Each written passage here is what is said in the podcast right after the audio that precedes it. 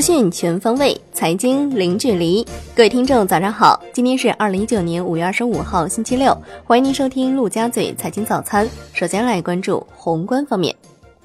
央行未开展逆回购操作，24号无逆回购到期。央行本周进行2次逆回购操作，净投放资金1000亿元，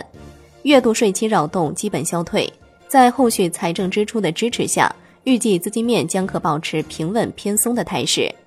24号当天 SHIBOR 涨跌互现，短端品种继续下行，隔夜 SHIBOR 报 2.342%， 下跌 24.2 个基点。下周央行公开市场将有1000亿元逆回购到期，其中5月28号、29号分别有800亿、200亿元到期。外交部回怼蓬佩奥，部分美国政客一再制造关于华为的谣言，但始终拿不出各国要求提供的证据。商务部有关单位发布中国对外贸易形势报告，认为当前外贸发展面临的环境更加复杂，不确定性更强，风险挑战更多，世界经济增长放缓，贸易保护主义持续升温，国内经济下行压力犹存，一些结构性问题亟待解决。同时，中国经济长期向好的基本面没有改变，外贸内生动力不断增强，高质量发展的基础持续巩固。随着支持外贸稳规模、提质量、转动力各项举措不断落地，政策效应将会持续显现。国务院总理李克强主持召开部分地方减税降费工作座谈会，强调以政府过紧日子，确保减税降费到位，更大激发市场活力，更好保障基本民生。减税降费虽然减少眼前财政收入，但会增强企业投资与发展的信心和动力，带动扩大就业，最终实现经济持续增长，税源不断扩大。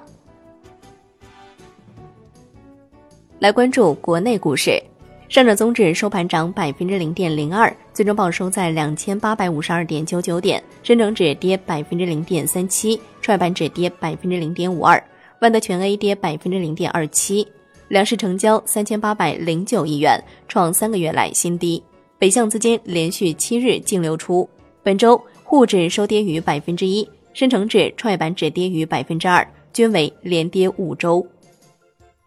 香港恒生指数收盘涨 0.32%， 本周累计跌 2.12%， 连跌3周。国企指数涨 0.43%， 周跌 2.28%， 红筹指数涨 0.41%， 周跌 1.67%。 全天大市成交 760.07 亿港元。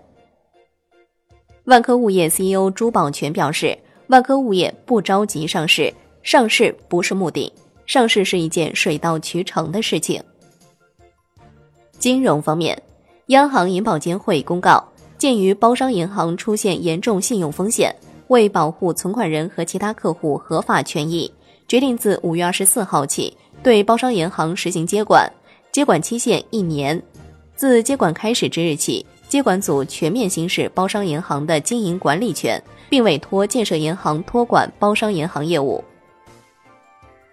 恒丰银行澄清，个别媒体刊发有关我行与建行的报道严重不实，目前公司经营稳定有序，服务实体经济能力得到广泛认同，公司治理不断完善。楼市方面，住建部表示，立即组织开展住房和城乡建设领域安全生产隐患大排查，切实强化风险管控和隐患整治，坚决扭转事故多发频发的局面。来关注产业方面，财政部发布车辆购置税有关具体政策，纳税人购买自用应税车辆，实际支付给销售者的全部价款，依据纳税人购买应税车辆时相关凭证载明的价格确定，不包括增值税税款。